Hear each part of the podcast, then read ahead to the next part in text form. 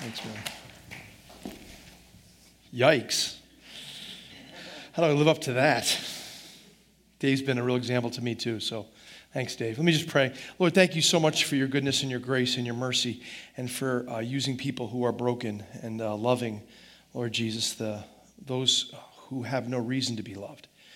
Uh, thank you for your goodness and your grace. Speak to us today, Jesus, in your name. Amen. In the early 80s, I got a phone call. I was in high school, and a friend of mine called me up. His name is Dermot McCarthy. And Dermot was very Irish, if you can get by the name. His mom was from Ireland. And he said, You got to come over, you got to see this. So he lived one block north of me, so I ran up to his house, went into his living room. He says, You got to look at this. And on the TV screen was MTV. And it was brand new, and I'd never seen it before. We didn't have cable or cool things at my house, so I always had to go to somebody else's house to see those things. And so he's got MTV there, and he's just like, Look at this. This is crazy. Like songs and videos put together. Uh, and we, we sat there and we watched it. And then all of a sudden, this band came up on, on the thing, and, and he got really excited by it. Uh, and the reason he got really excited about it, they're an Irish band, and there weren't a whole lot of Irish bands, you know. And his, his mom, I mean, she was from Ireland, so she, like, they were just, he was flipping out. There was this Irish band playing. I'll never forget it. It was like, they were singing kind of like quasi Christian lyrics. And so I was a new Christian, so I was kind of into it, and, and he was really into it, you know. And so I became a fan. I became a fan of this band called U2. In fact, I think on the way down, I heard one of their songs on my playlist this morning, you know. And so I, I enjoyed the band. I bought some of their cassettes. Boy, this guy's old. And CDs when they came out.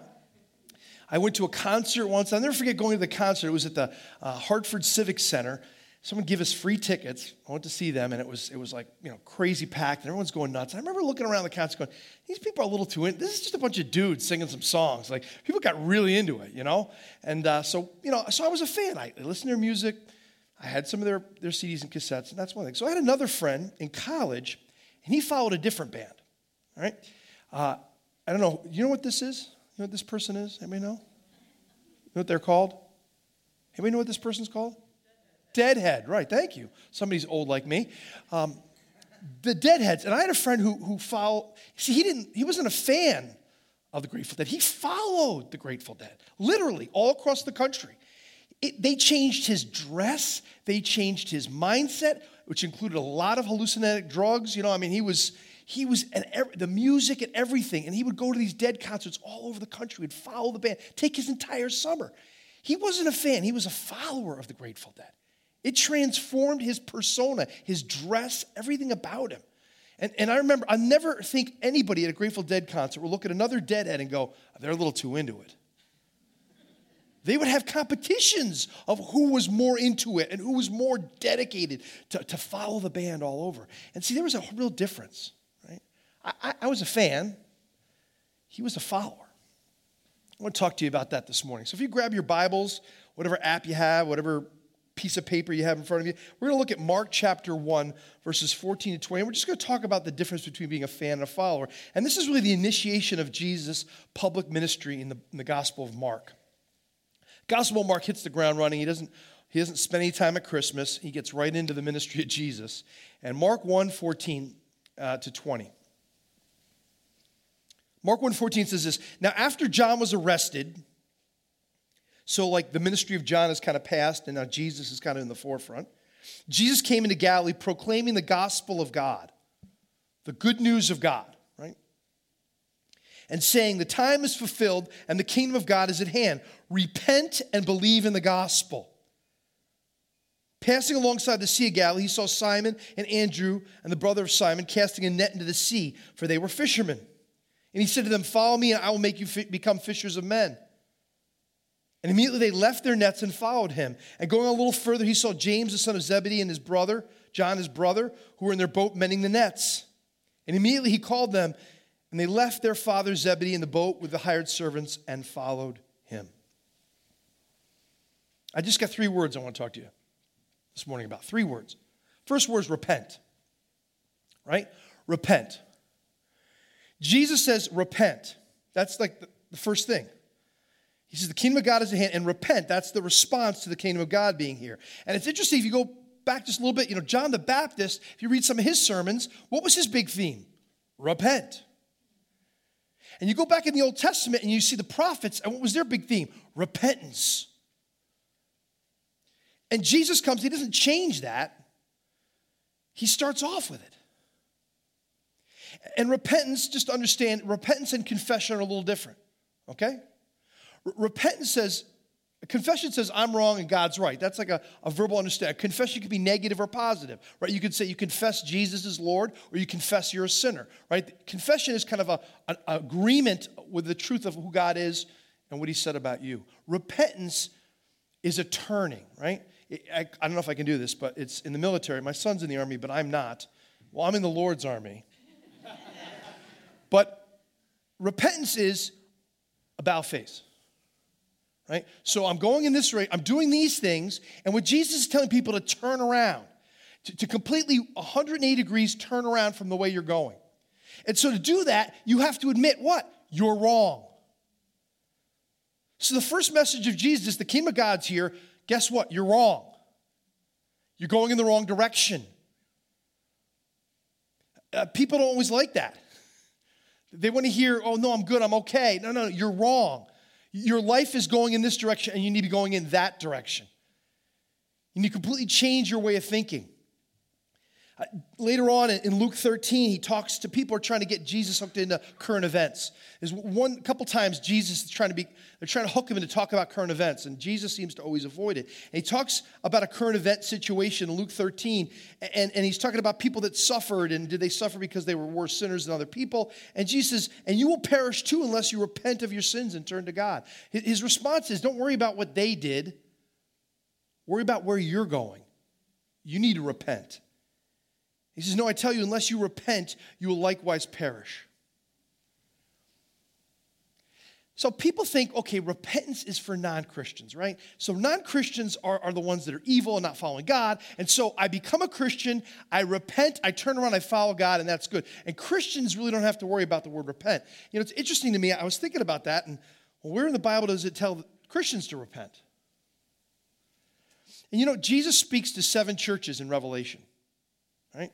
Seven churches. Now, our thought of the early churches, they were persecuted. Man, they were the first church. They saw miracles. They saw the apostles. They must be the best churches. Okay, of those seven churches, two he's got nothing bad to say about. Two of those seven churches. Now, you perfectionists out there, imagine that. Jesus stands before a church and has got nothing bad to say about. Five of those churches, or two of them he's got nothing good to say about. Okay?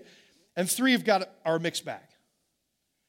But of the five churches that have something wrong with them, every one of them, he says, repent. Repent isn't a word for just non Christians. Repent is a word for any Christian, anybody who's doing something in their life they shouldn't be doing, is going contrary to what God wants. I went to a men's retreat uh, a month ago, and we were on this retreat, and, and he, the guy was really heavily hitting uh, repentance, and he was a pastor who had committed adultery. He had done all these horrible things. And he repented and got, got right. And, and then he was the speaker. And he kind of challenged everyone to repent, to repent of everything. And he, he really got into our thought life and said, Man, you better have scripture. You better have, your thoughts better be right before God. He really challenged me to say, Man, John, look at your thought life. Is, is, is if someone were to open up your brain and, and see what you're thinking about on a regular basis, what would they see? God sees that. And I came back and, and God really worked in my life, and I was, I was saying, man, I want to get my thoughts right. I want to get my thinking straight. So I had, to, I had to change some habits that I had and some thought patterns that came into my head. I have to change that. It wasn't just a matter of confessing, you're right, I, I got some, I'm not always thinking the right things. It was, no, I have to change some things. I had to turn around. So I got back from this retreat, and, and two days later, I get a phone call from a guy whose wife just caught him doing something he shouldn't be doing. And he's just weeping and broken. And so I was able to share this is about repentance. You, you got to do whatever it takes, not half. You, you write a blank check, you sign your name on a blank check, and you hand it to your wife, and you hand it to me as a pastor. And I'm going to tell you what you got to do. And you cannot make any excuses. You cannot you cannot do anything. And I'm telling you, he came into my office. I had five things for him to do. Three of them he was already doing. And every time he's tempted to kind of, I said, you got a blank check to your wife and you got a blank check to your pastor, and you call me every day and you start taking steps in the right direction. Can I tell you, in two weeks, three weeks, this guy's experiencing victory he's never experienced before. Why? He didn't just confess his sin, he repented of it and took action to turn his life around and go in the right direction. Here's a quote I have There is no hope for a person who thinks highly of themselves. If you think you're pretty great, no hope for you. Because Jesus starts with repent. He didn't say, okay, bad people repent and good people, uh, you, you're over here. He says, repent. There's no hope for a person who thinks highly of themselves. Do you think you're pretty good? Do you think you're a pretty decent person? You're comparing yourselves to other people. You know that, right? Because if you're pretty good, you have to compare yourself to Christ. And, and you have to see who you are. And I don't know about you, but, but I love what C.S. Lewis says is nobody knows how bad they are until they try very hard to be good. You try to take every thought captive. You try to make sure every word that comes out of your mouth, you try to check your motives for doing good. You start living in a big family, right? Every time I added a member to my family, it was like God was telling me how bad I was, right? Yeah, if you're single or if you're living in a nice little marriage, you live by yourself, I get it. You can probably get along and be okay. And you throw yourself a bunch of kids in there, you throw a bunch of people in your life, in laws, you go on a family vacation, man, it, it's, you, you learn how selfish and evil you are. I, there's no hope. There's no hope for people, and you know, there's no hope for lost people who don't know they're lost. There's no hope for people who don't understand they have the conviction of the Holy Spirit. Man, I'm broken. There's something broken inside me. How, how in touch with you are your own brokenness? And so, the, the first thing I'd like to, it's the part of being a, a follower of Christ is you first have to admit that you are not going in the right direction, that you're, you, you need help. You need to change. And that's repent. He then says, believe. And believe is a simple word. It means just to accept that Jesus is true, right? And James has been teaching us, if you guys are going through the book of James, that there's a different kind of understanding of the word believe, right? Believe means faith.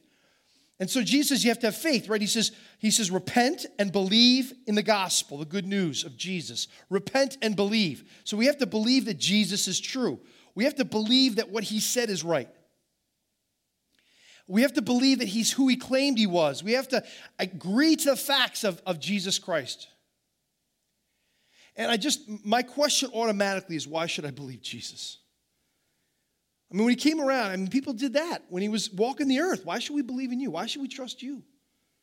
I think it's a great question. Why? I, why should I, I? I should repent because I know my own brokenness, but why should I believe that you're the solution? Why should I believe you're the Son of God? Right? I'm just going to give you five good reasons. See, I don't think Jesus asks you to believe in him because it's crazy or he's expecting you to jump off some giant cliff. He, he, there's really good reasons why we believe in Jesus. Someone says to me, Well, why do you believe Jesus? Man, I got five. I'm going to give you my top five. I don't just have five, but I'm going to give you my top five, all right? Five reasons why I believe Jesus. First, Jesus is historical. He's historical. What does that mean? He, everything about him in his story is rooted in history. Okay, everything about him was written before 70 AD. 70 AD, Jerusalem is flattened, everything gets changed. Really, the Bible, I've got a good argument that everything in the Bible was written before 70 AD. And some people make an argument for Revelation. Okay, I'll listen to them. But really, everything about the Jewish and Christian world changed in 70 AD. So, everything about Jesus we have, and how do we know that it's all that? Because how accurate it is. You go to, the, to, Israel and you can walk the places Jesus walked. You can see the towns that he lived in. You can, you can see the pool where he healed somebody. You can, you can go to the house in Capernaum where he lived. They, they found the house that, that Jesus lived in with Peter. And you know what's interesting? It's kind of an average house, but there's an extra room built on it. I wonder who the extra room was for. Oh, it was for Jesus because he made that his home base in Capernaum. You read the, the towns, the cities, the people, Pontius Pilate, Quirinius was governor. You read all those little names, and they're all rooted in history. It's not make believe. Okay, Palmyra, New York, right up here, they made up a religion, Joseph Smith. He just made it up. And none of it's historical. All the towns and cities and all the things they mention in the Book of Mormon are all fake. Not one of them you can find historically. Why, don't I, why am I not a Mormon? Because it's not historical. It's a bunch of gobbledygook invented by some guy. Jesus is historical. Doesn't mean the only reason you should believe in him, but he's rooted in history. His, his, the events of his life are proved inside the Bible and also outside the Bible. So that's one reason I believe in him. Second reason I believe in Jesus is that he transcends. Jesus transcends. What does that mean? Well, he's not limited to a certain group, right? Uh, this is a great verse in, uh, in Revelation. It says, With your blood you purchase men for God from every tribe and language and people and nation. It's a great verse, isn't it? Jesus Christ purchased from every tribe. When was this written? Oh, somewhere in the first century. Did they know about Aborigines in Australia? Did they know about North and South America? Did they know about anything outside this little Roman Empire, maybe the fringes? And this statement is made, and it says, You will, and now, right, today, the Bible is in 2,400 languages. 2,400 languages. That, that there are people right now, well, maybe not in this time zone, whatever, but sometime today, in the next 24 hours, there are people that you and I wouldn't even like begin to communicate with who are worshiping who? Jesus Christ. He transcends culture. He transcends language. You know, the Jesus movie is the most translated movie. Not, not, not anything recent, the, the 1979 version, but it gets translated into 1,800 languages. 1,800 languages, the most translated film, the most translated book, the Bible. And the next one, it's like laughable how far distant the next one is. Why? He transcends race, culture, economics, poor, the wealthy, the in between. Think about it. Islam is limited to, to, to, Arabic is this language. They didn't translate it in lots of languages like the Bible did. Uh, Judaism is, is really limited to the Jews. You think about Hinduism is really limited to people of Indian descent. You've got Christianity, which spreads like all over the globe. Show me another religion that transcends the way Christianity is, the way Jesus does to all people. He doesn't. So that's another reason I believe. Third reason I believe. He was promised. Right? Jesus was promised. Uh, nobody else was promised. Okay, Old Testament finished 400 BC. Old Testament done. So 400 years before Jesus was born, these predictions are made of Jesus, of the Messiah.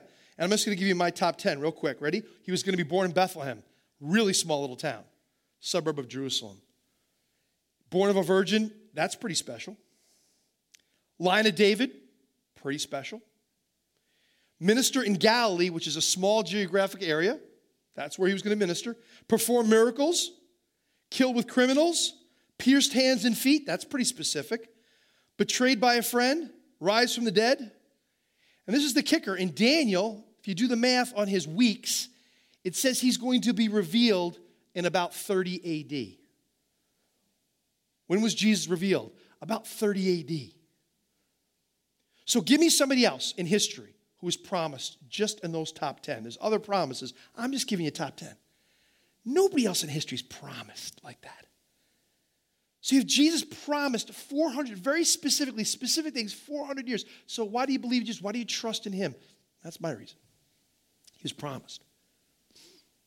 And I know this seems like an odd one. He was humble. Well, there's humble people, I know, but there's not too many humble people who are that great, right?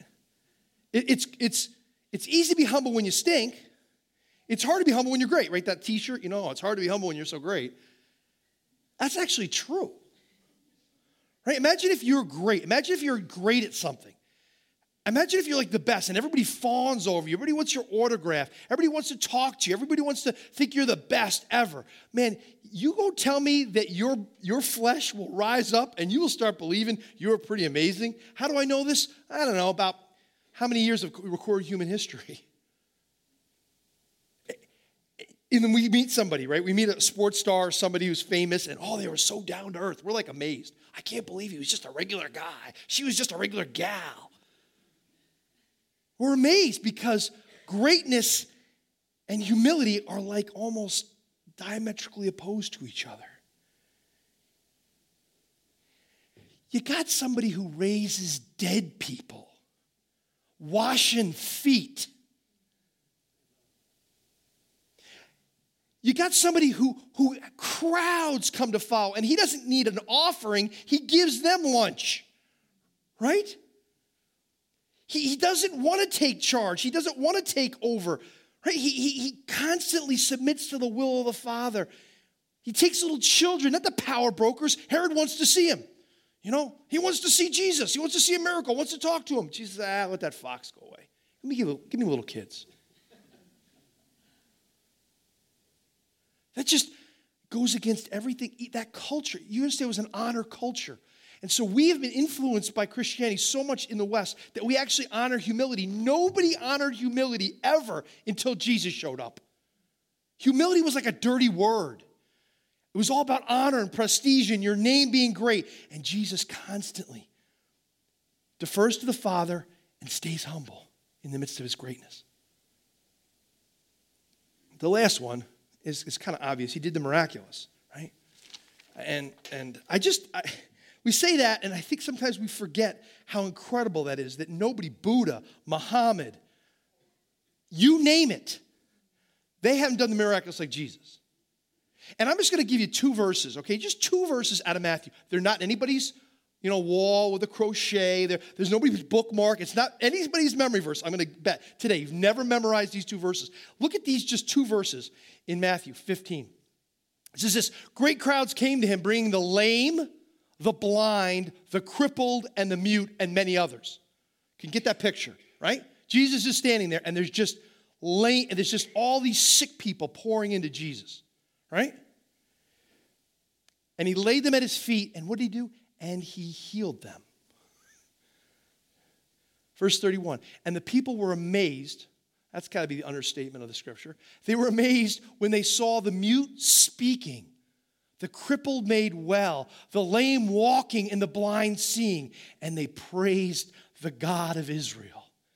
Two verses in one of the four gospels beats everybody who's ever lived anybody who's ever lived. They bring all these sick, the crowds bring all these sick people to him, and he just heals them all.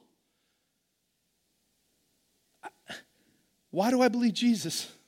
I got five good reasons. And my response to people who wonder why I'm a Christian is always, what do you got? Bring up your champion, kind of like David and Goliath, right? Bring up, bring up your champion. Who do you got? Let me, let's, let's put him in a match with Jesus. What do you got? Who's your guy? Who's your gal? Who's your Savior? Who's your Lord? Who's the person you follow? You? A lot of people, that's their God, is just them and their opinions. Oh, I think, I think. Great. Can you do a miracle? I got a bunion. Can you heal the bunion? Give me something. Why should I believe? People trust, you trust yourself more than you trust Jesus? That's idiotic. But who do you got in history? Who do you got throughout the world? Who do you got currently? Oh, I love this guy or that guy or that gal or this gal. My goodness. Nothing compares to Jesus. So belief in Jesus is totally reasonable, right? It's totally reasonable.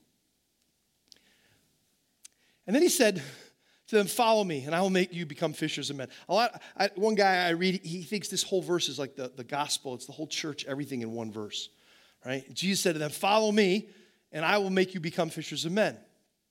He said, Follow me. He didn't just say agree with me, he said, Follow me, right? He says to, to, to Peter and Andrew and James and John, Follow me. And they drop their nets and they follow him. Now, if you don't have the other gospels, you think this is kind of crazy, right? You think Jesus is just kind of walking along the side of the river going, Hey, follow me. And they're like, We will follow. Drop. And you're like, I can't do that. I can't just go up to somebody and say, Hey, Drop your stuff, come follow me. Right? Well, that, that's not that's not the first time Jesus met them. Even in, in my Bible, it says Jesus calls the first disciples. That's not actually where he meets them. You know that, right? It, the first five chapters of the Gospel of John give us the nine months or so of Jesus working with the disciples. Think of it this way. For, so, so remember, John the Baptist is baptized. He's there goes the Lamb of God, and a bunch of disciples go follow him, and they find Peter. And do you remember that whole scene? That's all before this. So what it is is Jesus develops a relationship with these guys, and he go, they go from being weekend warriors, right? They go down to the temple, the healing of an old man's son, the woman at the well in Samaria. These are all things that are happening before this moment. the, the, the, the wine at the wedding of Cana, right? It says they, the disciples put their faith, so, so they're, they're believing, and they're, they're like National Guard disciples. They just do it on the weekends, maybe one week here and there at a festival. And then he's coming along the river, and he, uh, the, the, lake, and he says, Guys, now it's time full time. I want you to up your, up your commitment full time. Follow me. And that's why they dropped everything. And, and, and it was just like, if he wants us full time, we're going full time. It's a lot different than being a believer versus being a follower, right? I mean, repent. That's the I'm going the wrong direction. I need to turn my life around. I have to believe that Jesus Christ is the one with the answers. Who do I believe? If I'm wrong, if I've been wrong my whole life, if, if what I've thought about life and what's right and what's wrong has been wrong, if, I, if I'm a sinner, if I'm incapable, if I'm a wretch like Paul calls himself, what should I do? I believe on Christ and he's the, he's the person to guide me and show me, right? But then he says, follow me which involves changing your whole life. Believing somebody and then letting them walk away, it's not, it's faith, but it's, it's James calls it kind of dead faith, right? It's not faith that can save you, right? If you're just a fan of Christ, you're not saved.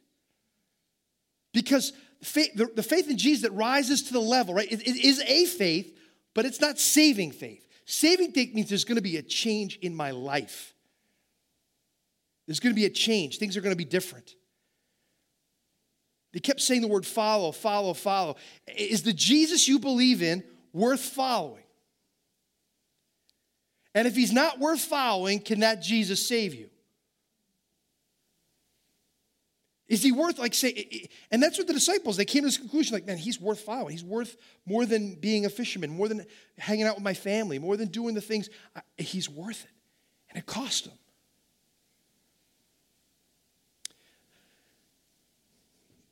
In the Old Testament, there's this great you know, story of, of Ahab, you know, and, and the prophets of Baal, and you know, and Elijah. It's, if you haven't read it, 1 Kings 18, read it. It's a great story. Famous if you've been around church for a while. But it, and, and, there's this thing where they gather all the prophets of Baal, and they have uh, Elijah on the other side. It's one verse, you know, like 800. Ashereth and prophets, of, and they're all together. So let's, let's have a contest. And I love what he says to the Israelites. He says, Elijah came near to all the people and said, How long will you go limping between different opinions? If the Lord is God, follow him. But if Baal, then follow him. In other words, they believed in God. They believed in Baal. They believed in all these gods. And they kind of, you know, whatever they needed, they went to the different gods. And that's kind of like us, right? Ah, for Jesus, uh, Easter, Christmas, you know, maybe for forgiveness, I go to him. But for other stuff, I, you know, hey, to make myself feel good, I do this or that. Other things I do in life, are other Baals, there are other things. And so Elijah says, You got to choose. You can't serve God and Baal. You got to choose God or Baal and then follow them. Change your life, change the way you do things. Follow God. Powerful passage, Jesus in John chapter 10. He says, My sheep hear my voice, and I know them. They follow me my, my sheep know my voice and, and they follow me. There's a response. My sheep follow me. I give them eternal life. Who? The people that follow him. Not just anybody. I, I, give those who follow me eternal life. And they shall never perish, nor will anyone snatch them out of my hand. We sometimes memorize 28, forgetting about the idea of it's got to be people who follow. And so, just a few questions for us today A few questions. Have you repented? Recently. I mean, have you ever gotten broken over your sin? And maybe you're not trying hard enough to be good. Because I'm telling you, if you try really hard to be good, you got something to repent for. Because man, the more and more you try to be good, the, the, the flesh and the devil and the world are right there trying to get you to stop. Are you broken over your sin? Or do you focus on everybody else's? Are you, are you focused on what you're doing wrong and, and getting right before God? Folks, it's not just for the unbeliever. If you're here today and you don't know Christ, it's for you. There has to be an initial repentance, an admission I've been wrong. I'm, I'm guessing there's somebody here that's got something, maybe all of us, that needs repenting. That means I need to be broken over my sin, admit God is right, and then I've got to change. I've got to seek help. I've got to seek some way to get this thing fixed in me. I can't just toy with it and think God overlooks it. And you're carrying around some shame and some guilt, and you know it's tweaked right now. You got to deal with it. The message of Christ to us is to repent, to turn around. Do you see yourself as good and lovable or bad and yet loved? It's a huge question to ask.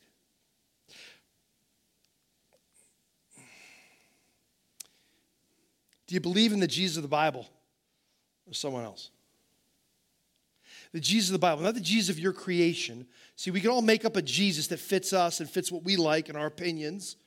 And, and our, you know, I, I, reading Mere Christianity by C.S. Lewis, he, I love this on politics. He says, We read the Bible often to confirm our opinions about things. So we want Jesus to affirm our views instead of allowing Jesus to shape our views. And if you go to the scripture honestly, with that kind of attitude, folks, we're all going to be stretched because everyone's wrong. Right, left, and in the middle. We're all wrong at some point, and we allow Christ to come in. But do you believe in the Jesus of the Bible? I mean, do you really believe him? And is he. Are you a fan or are you a follower? Are you cheering him on and watching him do things and want to hear about his great acts and his great works, or are you, are you going to get down there and be like him and follow him? Jesus anyone that would come after me must pick up his cross. What does Christianity cost you? If it doesn't cost you anything, you can't be a follower. Right? It, it can't, I have I'm discipling a guy, uh, and he's a new Christian. He's lost complete relationship with his family. Not, not they haven't kicked him out, but he, he can't get along with any of his family anymore because he follows Christ. And they think he's nuts. It's cost him. He got saved and radically saved and, and repented of his sin, and, and it cost him a lot. Cost him financially, cost him his, his relationship with his parents. And it's even cost him some of the drive to kind of become the top at work because he's kind of, his priorities have shifted. I'm watching Christianity cost this person stuff. Does it cost you anything? It cost Peter, it cost Andrew and James and John, it cost them. Does your faith in Jesus significantly impact your life? Are you like me, who was just, you know, I had U2 CDs, I had, you know, music, and I kind of listen to their stuff, and if, you know, or are you like my other friend who, who, man, he committed his whole life to that band? Are you someone who's committed your life to Christ? Is it changing you? So I just that's a question I want you to ask. How has Christ's how has his life changed my life? And how is it changing my life? Lord Jesus, thank you so much for your amazing love for us. Thank you for your goodness and your grace. Lord, if it wasn't for your grace and your forgiveness, none of us could stand, Lord. Lord, forgive me, forgive us for creating a Jesus that isn't the Jesus that is. It might be the Jesus we want. Lord, may we be conformed to your image and not conform you to ours. Oh, Lord, I, I know there's folks here struggling with sin. You know what it is, they know what it is. God, I pray for repentance. There's people in this room struggling with faith. They're struggling whether they believe you or not. God, I, I pray that we would start believing you, Lord God, so that it would radically change how we walk every day. I'm so thankful that these folks came on a Sunday morning in the summer to hear your word, Lord. I pray that you would work in their lives. Work in our lives in transforming ways, Lord God, so that you might get the praise and the honor and the glory. Amen.